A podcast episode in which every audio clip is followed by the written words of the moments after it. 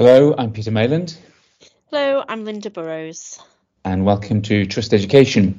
And Trust Education is a podcast which explores the world of education in academy trusts. And this week, I'm delighted that we will be speaking to Matt Stone. And Matt is um, a teacher, well, he's just come out of the classroom actually, as, as we will hear, um, who um, currently works with, with Walkthrus and an expert coach a thinker, a reader, researcher, trainer, and um, a fabulously knowledgeable and humble person. And Matt joined us uh, last week, just at the beginning of term, and worked with uh, all the classroom staff in our in our trust, introducing them to coaching with Walkthrus. And this is our conversation with Matt Stone.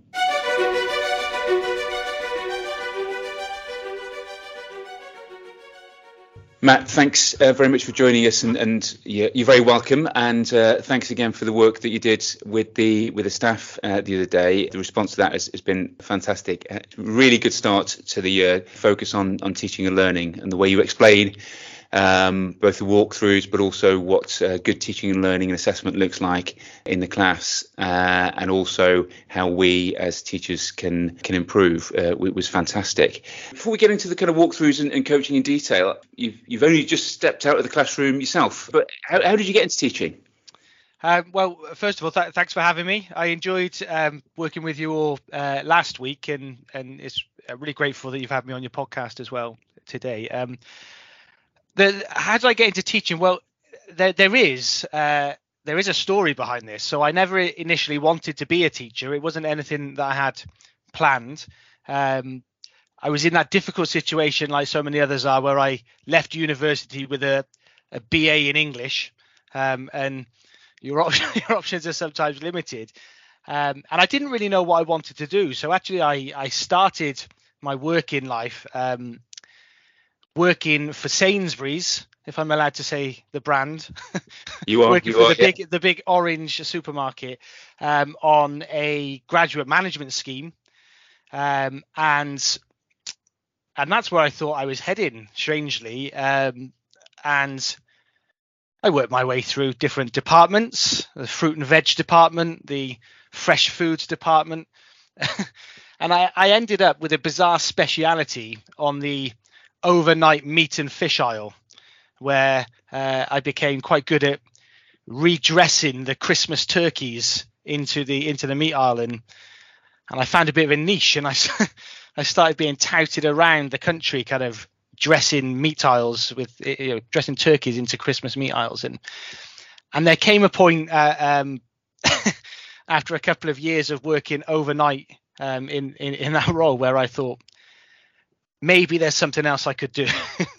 maybe there's something else that might be a little bit more um, academically challenging um, that might put put my interest in reading and literature and research um, to, to, better use. And in a bit of a hasty uh, a hasty moment, I kind of resigned resigned from my job and uh, applied last minute to get onto a PGCE course. And it was really last minute, and I was fortunate to get into a, a PGCE course, and the, from from there, really, uh, the, the rest was the rest was history. I've I've worked my um, entire teaching career in South Wales, serving uh, quite deprived, quite challenging communities, ex-mining communities, where the the children and the families face lots of challenges, um, and made my way through the ranks as an English teacher to a head of English, um, to an assistant head to a deputy head to a regional lead uh, for uh, coaching and teaching and learning, supporting schools across South Wales to implement their own program. And and part of the uh, success around that was Walkthrus and and the work that we were doing as a school with Walkthrus, and that um, in turn then led to some opportunities to work with other schools uh, with Walkthrus with Tom and with Oliver and and then as you said uh, stepped out of the classroom officially at the end of last academic year and I took up a post full time with Walkthrus in September um, which has taken me around the country in in all manner of roles really supporting schools with teaching and learning getting them set up with coaching um, launching Walkthrus programs uh, but also kind of contributing to the resources and the materials and the, the writing of of um, the work and literature around around the, the, stuff that we do. So yeah, really exciting. So a bit of a strange journey. Um, it wasn't necessarily the, the master plan, but um, but but loved my time. 15 years in the classroom. Um, loved loved it, uh, and you know, left because I felt that I had a really good opportunity to do something really exciting. Um, and and here I am. So so that's that's the story. Fantastic, thank you. And, and, you're clearly somebody who who thinks and uh, reads and listens uh, very deeply um, and, and, researches very deeply about teaching and learning. So was was that the kind of step through, through leadership and then uh, into work, work, working with the Walkthrus um, that you you really wanted to kind of focus on that and then obviously kind of supporting colleagues to to to improve. Yeah, that that that was a lot of it. I think um, I, I have to be honest and say that I felt for the first five five or six years of my teaching career, uh, I felt like I was doing my best, but I didn't really have a, a handle of what I was doing. and I don't think I'm alone in that. I think lots of teachers feel that.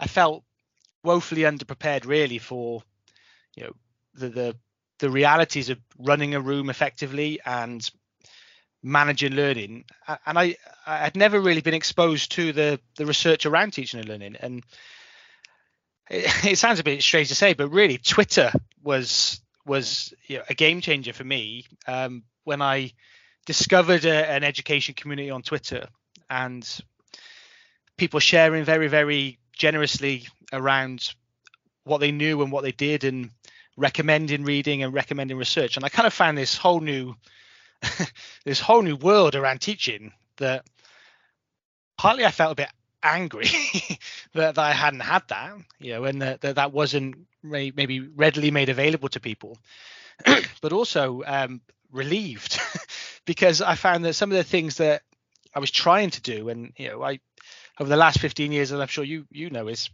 there have been some things that have been encouraged in the classroom that really go against the grain of a lot of what we know about what actually works.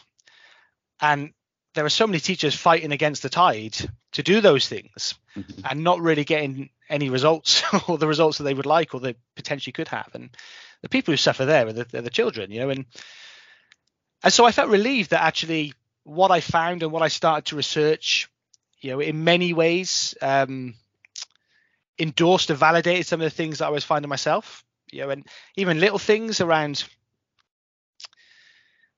around seating plans, around attention, around behavior, around direct instruction was a big thing for me. Just mm. discovering kind of Engelmann's work on direct instruction, and we're always told, always told not to talk too much in the classroom, and and that the children should be, you know, always leading their learning, and and that's hard. You know, it's hard for lots of reasons, and validating the fact that actually there's a, a really good case for saying there are some things that need to be explicitly delivered to children to, to classes there are some things that need to be intentionally tested and built and modeled and scaffolded over time and and, and that just wasn't available and so i mean i suppose you know that that for me was was a big turning point. point and i felt in the kind of second two thirds of my teaching career, I was far more effective because of it, you know, and and then as I took on more responsibility, I suppose that was when I felt part of that responsibility was to distribute that research around the school. First of all, around my department, you know, I wanted to be an, a research informed English department, you know, and I, that, that's that's how I wanted to to go about it. And and then when I moved into senior leadership, I wanted to be leading a, a research informed school. Um, and not for the sake of saying it, but for the for the benefits that it brings when when when you make those connections, you know. And, and so and so it's always become a part of you know that's become a part of the way I think about the profession now is when, I was looking to it took me ages to to get up and running with coaching um, in my own school, not because we weren't ready to do it, but because I didn't want to miss anything. I didn't want to, I didn't want to make a decision based on something I've read and and then find that there was something I'd missed. So I kind of like over researched the, the the evidence base and the the guidance around coaching, you know, for for, for, for two years, two two two to three years, just before we made any firm decisions about what it would look like. Um, and so so for me that it's an important part of what we do. It's an important part of justifying, validating, bringing people on uh, uh on board, focusing in on the things that we know work. Um, and and I'm I'm really pleased to see that. I think that's that momentum is is really gathering in the profession. I think there's a real appetite for knowing um, about what we refer to as the collective wisdom of the profession, mm-hmm. um, and I think that's that's really important. Absolutely. So before we dig into into coaching a little bit more, um, you, we've mentioned Walkthrus um, a few times, and um, I, I, was blown away the first time I saw the Walkthrus um, because they simplify and make really explicit um, quite difficult concepts and some of the things that, that, that you've kind of talked about um, in a really consistent way.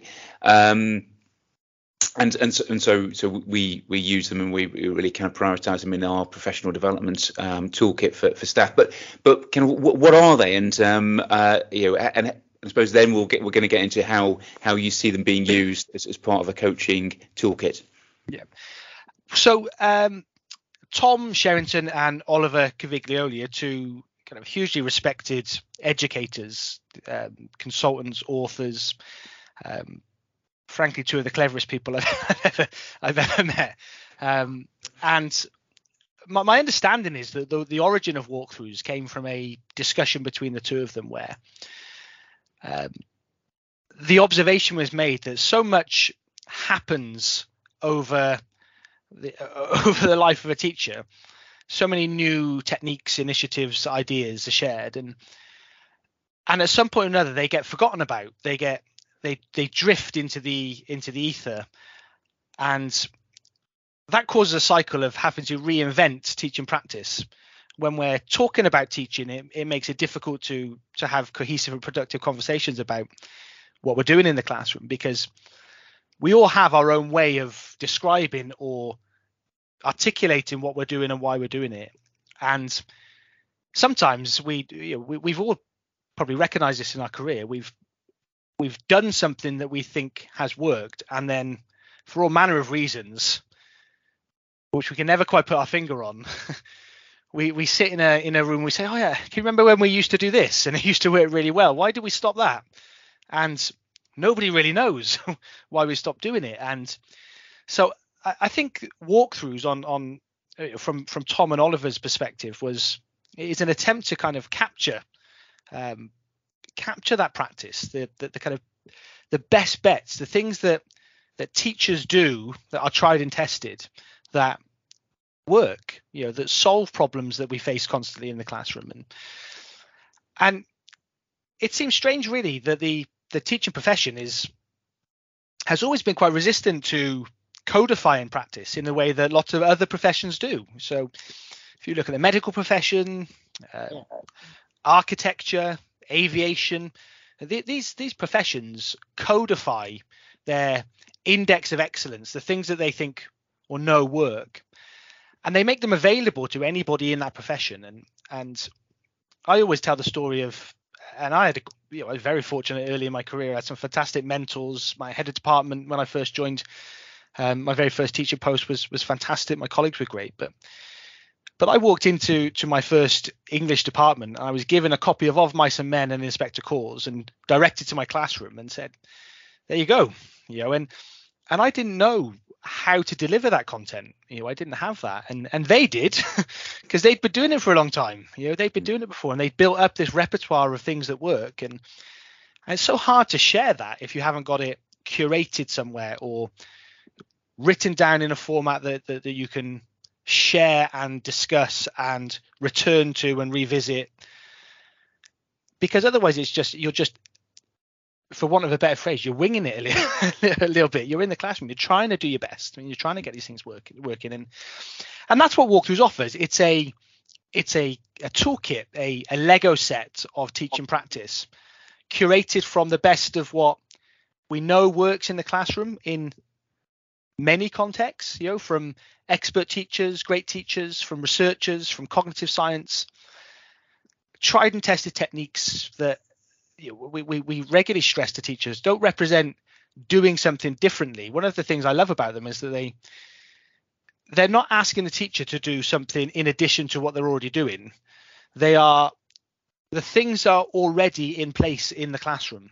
There's already a space in teachers' practice for these for these techniques, and it's just about how can we maximize the impact that those techniques have on learning on the children.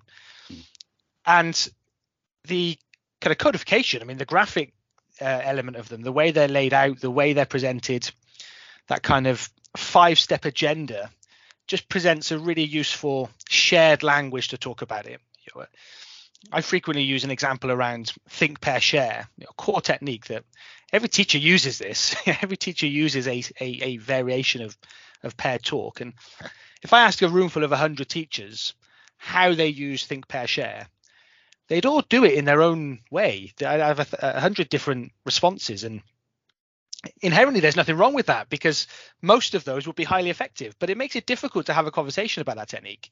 It makes it difficult to kind of break down that technique in a way that might help us all do it better or you know, leverage its impact on students you know, in in a in a, kind of a, a, more significant way. And and that's what I had. Well that's what that's what Walkthrus presents is a, a collection of five step guides that codify good teaching practice presents an agenda for great coaching conversations professional conversations built on a shared understanding, a shared language around the thing it is that we're all trying to do. Um, and, and, just a final thought on that, really, I think for a long time, teachers have sat in training rooms and nodded along because they understand the logistics of the thing it is we're trying to do, and they understand the principle of questioning. But understanding why we should ask questions doesn't mean that we can ask good questions in the classroom. Understanding why we need to challenge students and stretch students and have academic rigor doesn't help us raise this, the, the level of academic rigor in our classroom. And so that bridge between theory and research and the things that a teacher says and does and plans for and sees in the classroom is is is such an important one when we're when we're moving teaching and learning forward and and for me that's the real um that's the real the unique benefit of of Walkthrus as a format and and uh, how it works. Brilliant, brilliant. Thank you. Yeah, and, and, and for those who haven't seen them, as you say, this is kind of consistently five steps, aren't they? L- lovely, clear uh, images, and then um, uh, kind of two, two, or three sort of uh, sub steps. Uh, and um, again, when I when I first saw these and was looking at an example, like say, like, uh, for example, uh, think, pair, share, and knowing I've used this practice for many, many years, but then you, you, read it through and you look at these five different steps and you read those kind of subsections underneath it, and you think, actually, I've never done step three. Yeah. Or yeah. or there's step four that I never really nailed, and, and I think that that's the absolute magic. Yeah. Linda's uh, you're ex, you're resident expert in in coaching, Linda, aren't you? And uh, I know um, fascinated by what Matt's got to say um, about how we use it, or how we can use Walkthrus. Um, yeah, yeah.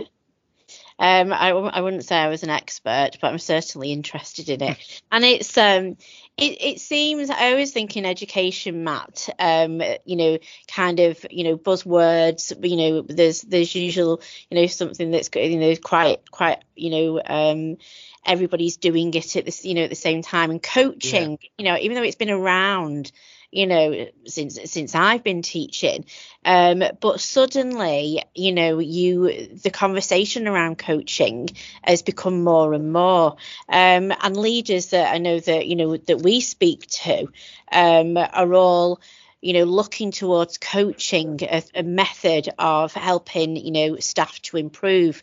What do you, why do you think that is? Why do you think um, leaders are looking at coaching as being, you know, what is it that about it that makes it so effective, um, you know, to support staff to improve?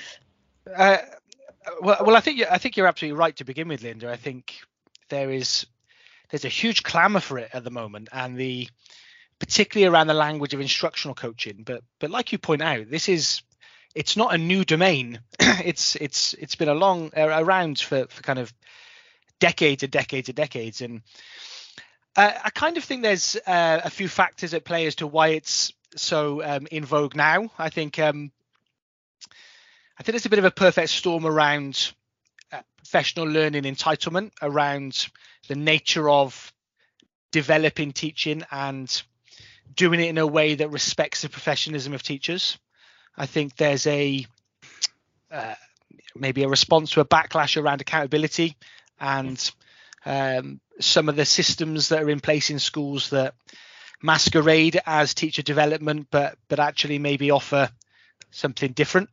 Um, and I think also then the the prominence of some key educators, some key thinkers around around the coaching domain, and I'm thinking especially of Jim Knight and the the, the kind of the the traction that his work has gained in the UK. I'm thinking of colleagues like Rachel Lofthouse, Professor Rachel Rachel Lofthouse, who uh, her movement uh, around collective ed um, has really brought coaching kind of to the forefront of of education discussion, which I think is, is hu- hugely important.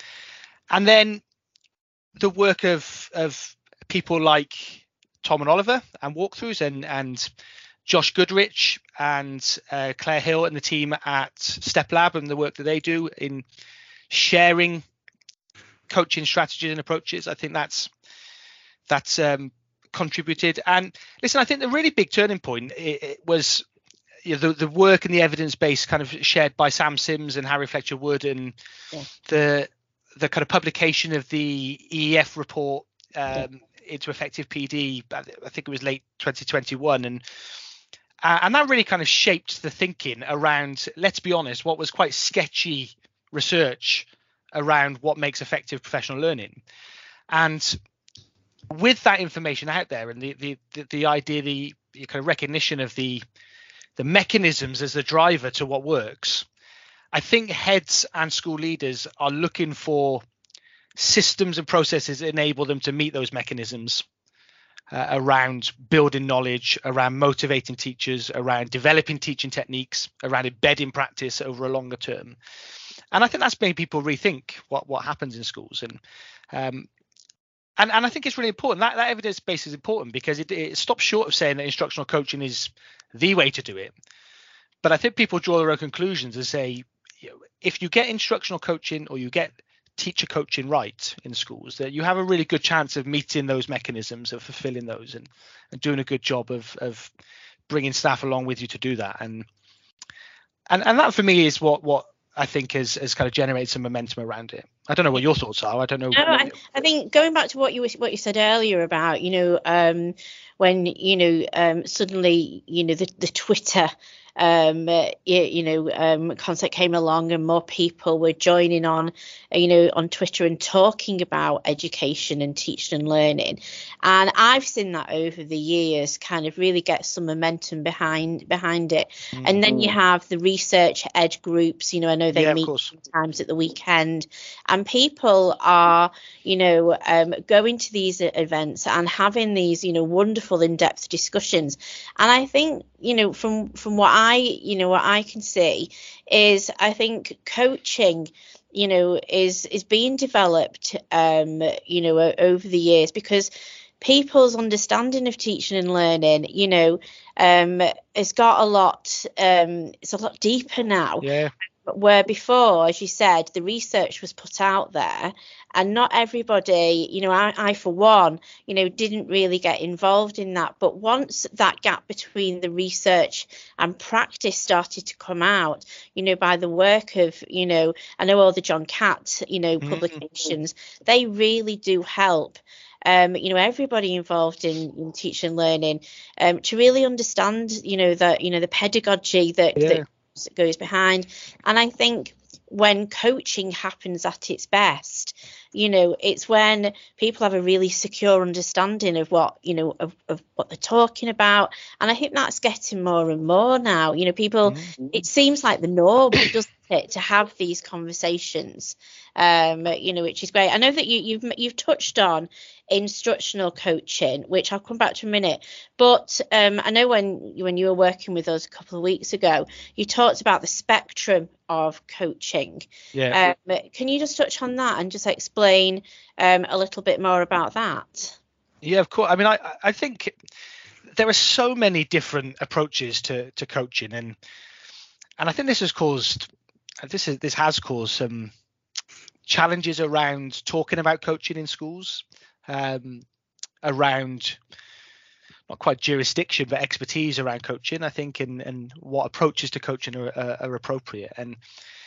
And so I think it is helpful to see coaching on a continuum. And I, I, I mean, I, I tend to share, as I, I think I did with you and your, your staff, um, Jim Knight's model uh, of uh, the coaching spectrum, where you have coaching processes that are largely facilitative, you know, on on one side, and that kind of executive life coaching model, which is heavily communicative. You know, the the idea is that the the coach is there to support the teacher to solve the challenges that they're facing. I think it's that, that kind of the answer is is within you know that that that model, and and there are people who just do phenomenal things from from that perspective, and you know, and it's such an empowering approach for teachers to to kind of to feel you know jim jim knight talks a lot about the, the partnership principles and how empowering it is to feel as a teacher that your voice is heard when it comes to the things and it sounds daft doesn't it? But your voice is heard when it comes to the things happening in your class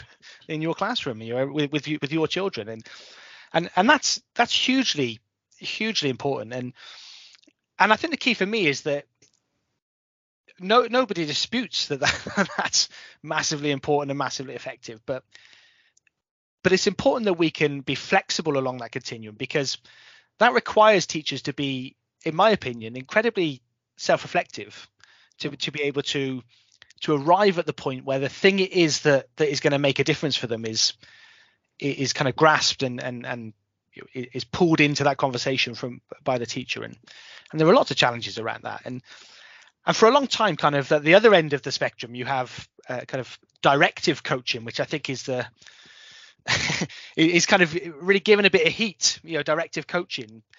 But but actually i mean that that that we could we could you know liken that to mentoring you know directive coaching where the the coach gives suggestions you know tells the, the teacher what might work. It's such an important part of of of the work we do particularly with new teachers you know sometimes sometimes teachers don't have the answer you know and and sometimes the person that they're working with might do. And I, and I think that's okay you know and it's hmm. it's in the same way it has massive benefits and there are lots of models out there which probably lean towards that directive side. And what jim knight talks about and i think what we like about um, that that continuum is that there's there's lots of space in between, you know, lots of space in the middle, and and so Jim talks about the dialogical approach, and and I think this is just a great start point. The idea that in most schools where coaching is is is is happening, it's happening between colleagues. you know, it's not we're not in the in the US model. There are you know, generally speaking, in the US model, you have coaches employed as coaches and and that's their job you know and they are trained as coaches and they work across schools or across districts and they are the coach you know. Um, we don't have that infrastructure in the uk and so to make it sustainable or to make it work the, the people who are coaching are teachers and they're the colleagues of the people that they're working with you know and and i think that makes it so important that it's not a hierarchical thing. It's it's two teachers talking about teaching you know? That's a start point. And sometimes the teacher is incredibly self-reflective. Mm. the person on the receiving end of, of the coaching the person being coached is incredibly self-reflective. And and i've sat down with teachers and they, they kind of rubbed their hands with glee and they're saying oh god i've been looking forward to this. I've i've, I've thought about this. I've looked at this. I want to try this. I'm not sure about this. And my job is just to say how can i help you know mm. and other times I've sat next to teachers and they're really struggling to see what it is they want to work on. And sometimes they need a different perspective. They need to, to kind of you know, have a nudge towards the things that they might think about. And, and you need to be a little bit more directive. And and often it's it it finds that happy that sweet spot in the middle where the teacher says, "Well, this is what I'm thinking. What do you reckon?" And and I, as a coach, say, "Well, this is what I'm thinking. What do you reckon?"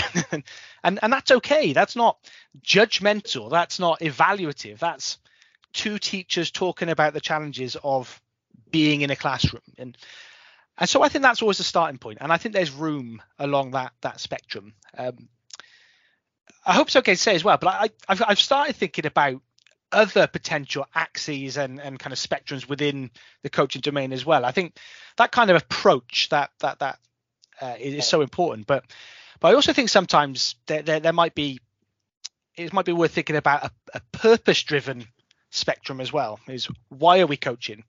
Um, and I think that kind of that that shifts from from organization uh, to organization from school to school and and I think to, to kind of put a bit of kind of um, meat on that. For for me, a lot of the work that we do with teachers, a lot of the coaching that I do is I'd probably describe as technical pedagogy coaching, where my purpose really is to build teaching techniques, to build a repertoire, to support the teacher to build teaching techniques, and and there are lots of other models out there that that do similar things, and there are also models there that kind of prioritize the relational, emotional, communica- communicative um, aspect of coaching, where that's more about the well-being of the teacher and and the, the things they want to achieve. And and I think it's right that you kind of slide along that spectrum as well. You know, um, and I, I really think it's okay.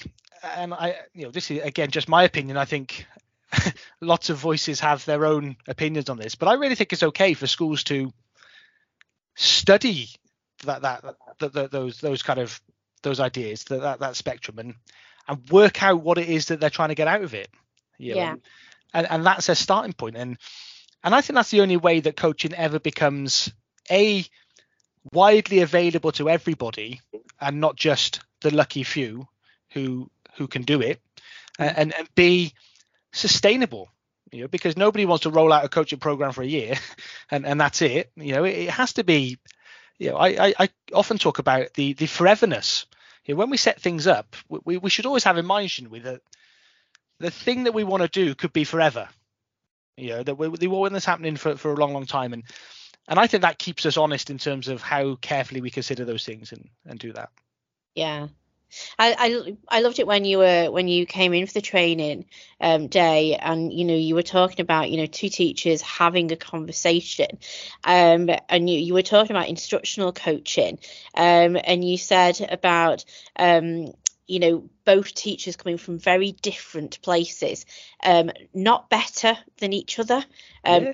different and that really resonated with me and the power of that you know with two people having a conversation um, with you know with one focus um, coming from two different you know experience of teaching um, you know different year groups different subjects you know their own personal experiences um, you know, you know, there, there's lots to be learned from each other there. Yeah. Um, yeah. And coaching really does allow to have, you know, us to have those conversations, isn't it? Um, you talked about, obviously, you've talked about Walkthrus and, you know, um, and you know the five steps that that, that you know that that gives that they give us. Um, how how how do you see that the you know the Walkthrus you know support the coaching process in a school? Yeah. Um, well, well, just just briefly, Linda, to go to go back to what you were saying there, that that that perspective thing is so important, you know. Yeah. And, and I think there are there there are some kind of ideas around coaching that I think people fear giving their opinion sometimes, and you know, and I'm I'm massively influenced by Jim Knight's work and, and the stuff he does around the impact cycle, and uh, and Jim talks in in his writing around the role of the dialogical coach, and, and is, is is not to withhold their expertise you know, it's to to advocate for things that they know. And and from Jim's perspective, if I if I've got it correctly from from my understanding, it's it's okay to it's okay to say, you know, would you mind if I told you share, share some ideas? Would you mind if I told you what I thought? You know, that, that that's okay. We shouldn't be be worried about that. And and there's an ethical thing as well because to make it sustainable, it needs to be realistic in terms of the time that we can throw at it. And and I'd almost say sometimes there's something unethical about playing guess what's in my head with the teacher. Yeah. You know, I just think it's a it's a much more productive foundation just to let's just talk about it. Let's just say it. You know, let's just do it, right? And that's what the Walkthrus do, isn't it? You know, they Well, they yeah. guess what's in my head. It's it's there. You know, the conversation that the focus is is is there, isn't it? In those five yeah, steps. Yeah, and, and and that's the key thing. So, you know, I, Jim also, so I, I you know, I, I, I don't get royalties for mentioning Jim Knight, but um, I wish I did. Um, but but Jim also kind of talks about the idea that a conversation without a goal is just a conversation, right? and there's lots of evidence if you go back to the EF report. Um, but even if you go back to kind of um, Malcolm Knowles' theory of adult learning, what he calls kind of andragogy, and he talks about the idea of goal-oriented learning. You know that adults and professionals are motivated by by goals, and you know, that's what kind of what Jim's chipping into. And and so when we have a coaching conversation, there has to be a purpose behind it. There has to be a goal, and you know the way that you fulfill any goal is through action. And I think sometimes where coaching conversations are less successful is where they're just a nice conversation. you know? um, and that's not a, that's not a bad kind of it's, it's not a disastrous worst case scenario, is it? That I've got two teachers talking for half an hour around teaching and learning, but it's not as productive as having them moving forward in their practice. And and so with, with Walkthrus, you have a, a, a core agenda for for the coaching conversation, you know, and and you have action oriented discussion around the steps that you're trying to do and and the key thing to stress uh, i don't think i made the point clearly earlier on is the a walkthrough the five step guide is not a concrete checklist for how the technique must be done and anything else is is off the table. It's it's an agenda. It's a it's a a route through a often more nuanced and complicated technique than we give them credit for you know deceptively complicated techniques. And it's not a case of saying you didn't do step one. It's a case of saying, let's have a look at step one. let's think about how this connects to what we already do in the classroom. So, cold calling is a great example. You, you look at cold calling, and the first step for cold calling is ask the class a question. and that's that's so easy, isn't it? But it's not. it's it's not easy to ask a question that is a ripe for the format of a cold call routine B that is linked to appropriate curriculum content that stimulates deep thinking for for students and and and even the linguistic features of how do I say that that that question? What what what are the words I use? When do I you know, what happens if I front load my question with the name of the student who's going to answer it and everything else goes wrong, you know? And and these are these are difficult hab- habits to break for for teachers who have been maybe doing it a different way for a long time and and so the detail around those is so important, and, and that's what you're discussing in in a conversation with Walkthrus, a coaching conversation with Walkthrus. Is not, oh, let's have a look at cold calling, ask a question. God, that's easy. You do that well, that's perfect. Let's move on. It's how are we doing this? How effectively is that working? How have you gone about implementing that? What does that look like in your classroom with with your kids? And you know, what have you seen work with that? And what are the challenges with that? And and so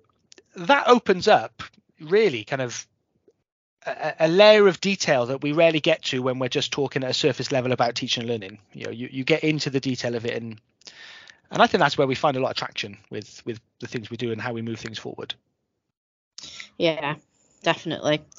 Um, I uh, I'm really interested, Matt, in the um dynamics of coaching. You know, the how how it's set up. So we, you know, we've talked about the you know the pairing.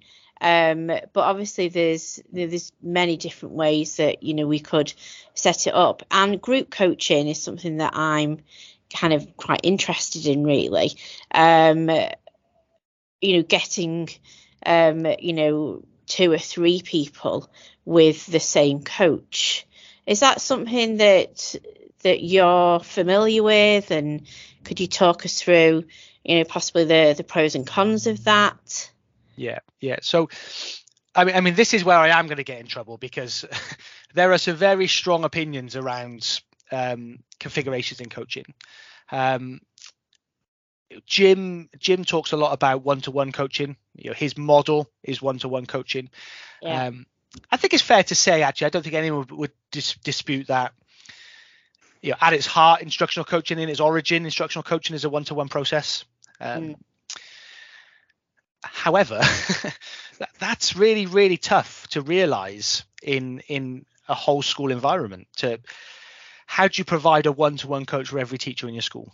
Um, and where that system and infrastructure might be in place in, in some in some places in, in, the states for example i think they've got they're a little bit, little bit closer to that i don't uh, we just don't have that here you know and and running one-to-one coaching can cause some real challenges for schools you know and uh, for example i mean some obvious ones are you need either more coaching lots of coaches and then how do you how do you um, validate the quality of those coaching conversations? You've got variation among those people and and again, the reality is lots of schools just don't have those people, you know, and and how do you find time for all of those regular coaching conversations to take place where everybody's having them, you know, and and and and that's a challenge, and and so I think that's nudged schools and coaches to think about other ways of doing it, and and I've got to be honest, when I first started um, coaching, I I was a purist. I was I was all about one-to-one coaching, and and I made it happen in my school. Um, but it was hard. It was really hard to do it, and it meant all kinds of kind of logistical challenges around splitting the teaching cohort and training coaches and, and that kind of stuff. And and and so I think, listen, I think there are huge, huge obvious benefits of one-to-one coaching. Namely, those benefits are magnified for the teacher being coached and then obviously for the, the children um, that, that, they're working with. I've come to think of it as a little bit of a um, a concession either way, an imperfect model either way. So when you're working one to one with a teacher, the benefits for that teacher and their children are huge. Okay. The chances of creating momentum at a whole school level and having system wide change can be less effective when you're in when you put a body of, of one-to-one coaching a process of one-to-one coaching in because everybody's working on their own thing. And that makes it difficult to maybe get a little bit of forward momentum at a whole school level if there are significant priorities that you're trying to reach. If you move to a whole school level and i've worked with schools who are coaching at a whole school level uh, uh, there's a, a, colleague i have um, nat in london in eldon primary school in london and she coaches um, all of her all of her teachers together um, and it's a big primary school in the hall, and she she does it all the time with, with all of them, you know, and and she's brilliant at it, and it means that the momentum that the school make and, and build around cold calling is phenomenal, you know. Yeah. But ultimately, it means that teachers are getting a less personalized diet around the things they might be uh, um, facing in in in uh, their own classroom, and so so I think that there's a, a, a happy medium emerging. And so a lot of the work that we do, particularly in secondary schools, I think where curriculum teams are more prominent. Um, but I think this ha- this works well in phase teams in in in kind of primary settings as well, where there's an acceptance that teachers within a similar curriculum area or a similar phase are more likely to face common challenges in the classroom linked to their curriculum or phase. Um, and so you get a little bit of the benefit of both if you're in a team based setting, if that makes sense. Um, Jim talks a lot, and and again, I don't want to stoke the fire here, but um, there's some great podcast action of of Tom and um, Jim discussing um, group coaching and team coaching. Uh, I think if I'm allowed to plug another podcast, Tom's uh, Tom and Emma's Mind the Gap podcast, where Jim Knight is a guest. Um, they have a great exchange about this. They they really kind of go into this in detail because Tom's a big advocate of, of group coaching, um, and and how well it can work. And, and and I think Jim's kind of consensus on this is the challenge of group coaching is that does every member of that group leave with a compelling goal that motivates them to invest in the solution? Um, and the challenge of group work, as we know in in the classroom and, and you know in, in kind of um, an, an, adult learning setting, I suppose, is how do we make that group goal compelling enough for the individuals within that group?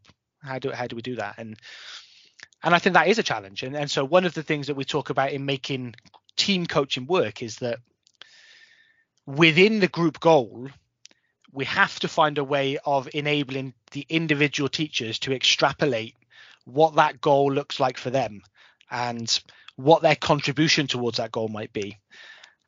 And it has to be meaningful to them so that they're going to invest in doing it. And it has to be useful to them so that they recognize the relevance of, of investing their time. And and i think and i think i'd probably go along with that. I think that's the that's the driver. I think you could coach a thousand teachers at the same time if they all left that session with a compelling goal and an orientation to action around that goal i think I think you'd be onto a winner.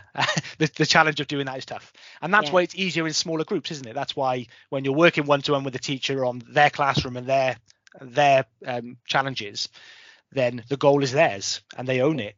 You know, and and and so I think that's I, I think I think that's the key for me. And so we talk about coaching in lots of different configurations as a logistical consideration, but I don't think it changes the philosophy or the the nature of the conversation what it does do is pose some interesting questions around how you run those sessions. You know, and um, uh, we we use uh, Paul Bambrick Santoyo's model of the, the five P's model as a kind of an overarching framework of of you know running coaching feedback sessions. So you know praise, probe, problem, practice, plan. You know, and and it's you know important that we're not bogged down by that as a framework for the conversation because the agenda of the thing is the thing we're doing you know is the is the technique that we're working on but but you know, taking a group of teachers through and, and maybe using a paired paired approach where we think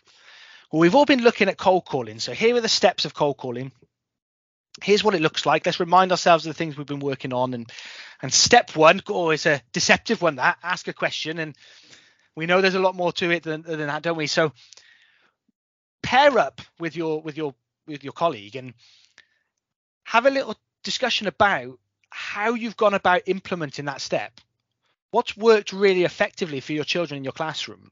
Where has it really landed? And and then what kind of difficulties have we had in getting that right? You know, and then the coach of the group kind of digs into what the teachers are saying. But it, you mentioned dynamic. This is such an important dynamic. It it comes from the teachers first because it's their classroom, you know, and and they feed back and kind of go through the things that are working well for their children. They affirm the positive actions that that have been effective, and likewise, they kind of share the things that they're struggling with and share the things that aren't there yet. And and everybody does that in the group, and the coach validates and digs into that and tops it up with what they've seen on their observations on their learning walks not in a judgmental way but in a way that reinforces the thing it is that we're talking about and the things it is that, that we're experiencing in the classroom. And and and that could be really powerful. And there are lots of benefits in in team settings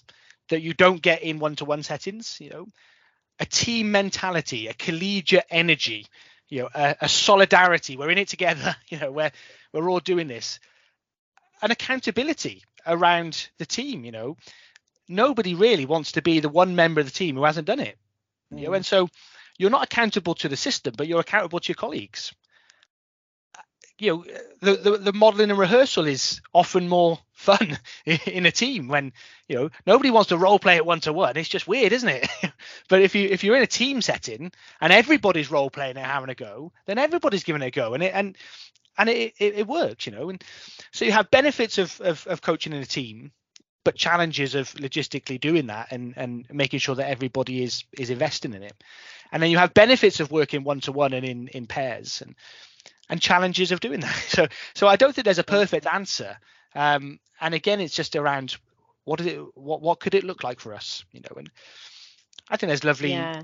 stuff happening around hybrid models, Linda, as well, where where kind of there's an element of one-to-one coaching happening there's an element of team-based coaching happening there's an element of whole school that yeah. kind of three-stream approach i think is really effective I think it goes back to individuals, Matt, because I think when you think about a group coach, you know, group coaching, um, you know, um, it's about knowing your staff, isn't it? As I know that there'd be some staff that um, wouldn't be as open and honest if they were in a you know a group coaching session um almost because it it can depersonalize it a little bit yeah of course um and you know um, and I, you, I think it's about managing that risk, isn't it? And knowing, it's knowing your staff, isn't it? So a hybrid model would be, you know, is probably the answer there, isn't it?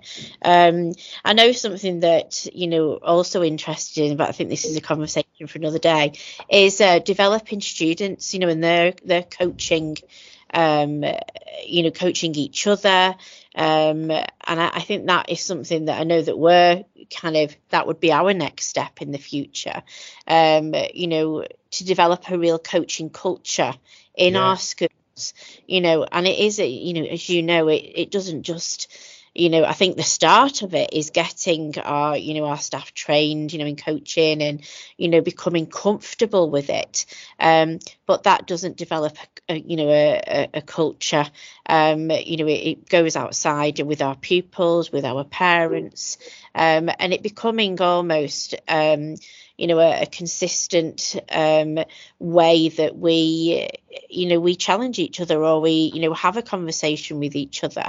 Um, it, it, it becomes the norm, but we're, we're just at the start. Absolutely fascinating. Uh, um, uh, just just a, a quick note on that, Lynn. I think that's uh, lovely, and uh, I name drop another couple of people who have been kind of really influential on me here. Like, so they're, they're, is it Jim Knight? no, it's not Jim again. It's not Jim. No. I've written his name down about five times. well, yeah. Well, I think he's he's had such a, an influence over everybody yeah. who is now yeah. you know working in coaching. I think that's only right. But but I think um there's a chap Chris Munro who is a I believe he's a, he's a, a Scottish educator, but he works out of Australia, um, and uh, he he's I mean he's fantastic in if you can kind of dig into some of his work. But one of the things I've I've kind of stayed with me from from listening to Chris is he describes a coaching stance, mm. um, and I think this is really helpful because not all schools are, are at the point where they they are ready to implement or able to implement formal coaching arrangements and systems and and actually there's a, a, a you know an idea where you don't really want you wouldn't really want your coaching mentality and philosophy restricted just to the process of those coaching cycles that are happening. You know, it, that that kind of coaching stance that you take through your your your everyday operation as an educator. You know, in the conversations you have in the corridor with with teachers, in the the work that you do with your students. I, I think that's part of building the culture, you know, and, and, and I think that's a lovely way to do it. And and the second thing, uh, the second person I'll, I'll, I'll give props to here is via our friend, our mutual friend who's who's with you tomorrow, John Tomsett, who edited the um, in action book um, cognitive apprenticeship, uh, Allan Collins' cog- cognitive apprenticeship in in action, and I think there's a lovely metaphor in in that idea of the the cognitive apprenticeship being and its connections with coaching. You know, the idea being that we are guiding the practice of the people that we're working with. We're guiding the practice of the teachers that we work with when we're coaching. We're guiding the practice of the students that we're working with. And if you can get to the point where students are resources to support that guidance for each other, I, I think that that's that's incredible. So there, there's absolutely correlation between the things that, that, that we're talking about and the, the culture that you end up forming in your in your school. Yeah, what a lovely way of putting it, guiding the practice. Mm. Matt, th- thank you. It's been, absolutely fascinating um, just to just sit and listen to, to both of you talking about um, coaching, and um, I, I, think you it, it it takes me back to when and um, actually the the you know the number of quotes that you've given us, the number of uh, further reading um, that you've given us, um, even even a podcast uh, as well to listen to. Um, yeah, it takes me back to when I went from um, just kind of reading uh, of, sort of a narrow group of sort of comic books, Tintin and that kind of thing, to uh, learning about Italo Calvino uh, and so on. you know, yeah. just, my, my, literary world exploded. Um, you've, you've uh, again exploded my uh, educational uh, world as well, and um, but but also you brought it really into kind of a practical sense um, of of how to do it uh, of how to do it. So I don't think that further reading is necessary for everybody, but fab, absolutely fabulous um, that you you know that, that, you're keeping your finger on, on that pulse and actually bringing it into a, a real sort of meaningful um, uh, um, and, and, really understandable um, sort of process um, for the people that you're working with. So so thank you. It's, it's been a, it's been a real pleasure. No, th- thank you for having me. And and my colleague Oliver Caviglioli, who is the creative force behind Walkthrus, is a huge Tintin fan. So I'm I'm I'm sure he'd be delighted to hear that that, that you share that passion, Peter, as well. So I, I definitely do. I definitely do. but listen, thank you both for having me so much. I, I really enjoyed that, and and you know, ha- have a great weekend. And I'll speak Thank to you you. again soon. You too. Th- thanks, Matt. Thank you. Thanks, guys. Bye bye.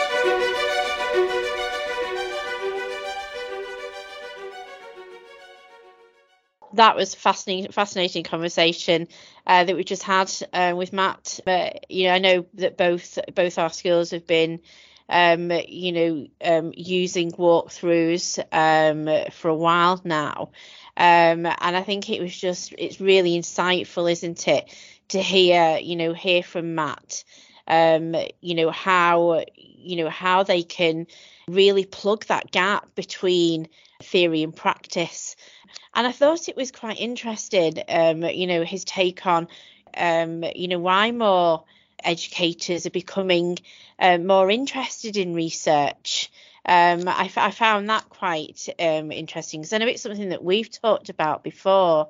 You know, we've mentioned how, you know, the EF research, you know, and, um, you know, the reports that come out, they certainly weren't around, you know, 28 years ago when I started teaching. Um, and it's really, you know, I can really, you know, um, link with what Matt was saying about, you know, when you were a teacher, um, suddenly, you know, you're exposed to this classroom full of 30 children.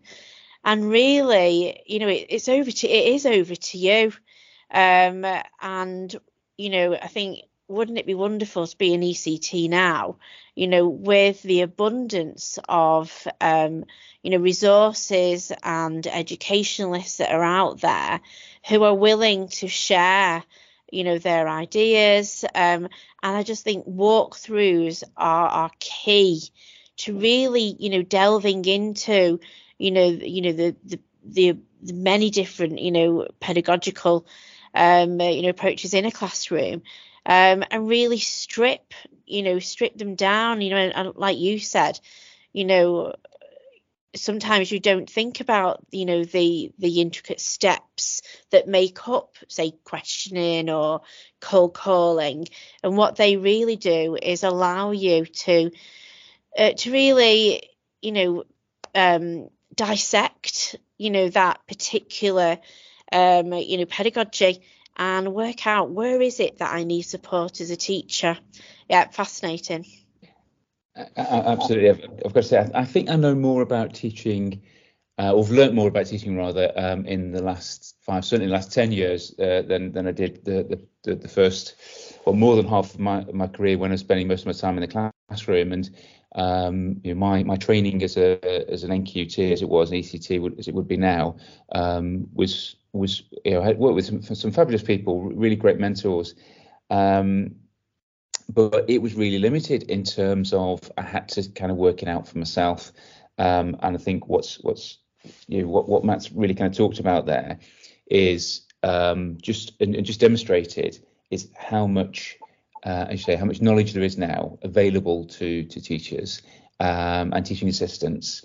Um, but the Walkthrus and the way that Matt talks about it and the way that he as a school leader but now working with Walkthrus um, can really kind of simplify it so that again those, those, busy busy teachers busy teaching assistants can actually just really digest it really reflect on their own practice and, and crack on with it. Um, and I, I, find him fascinating to listen to. Thought he was he was brilliant uh, with our staff uh, last week.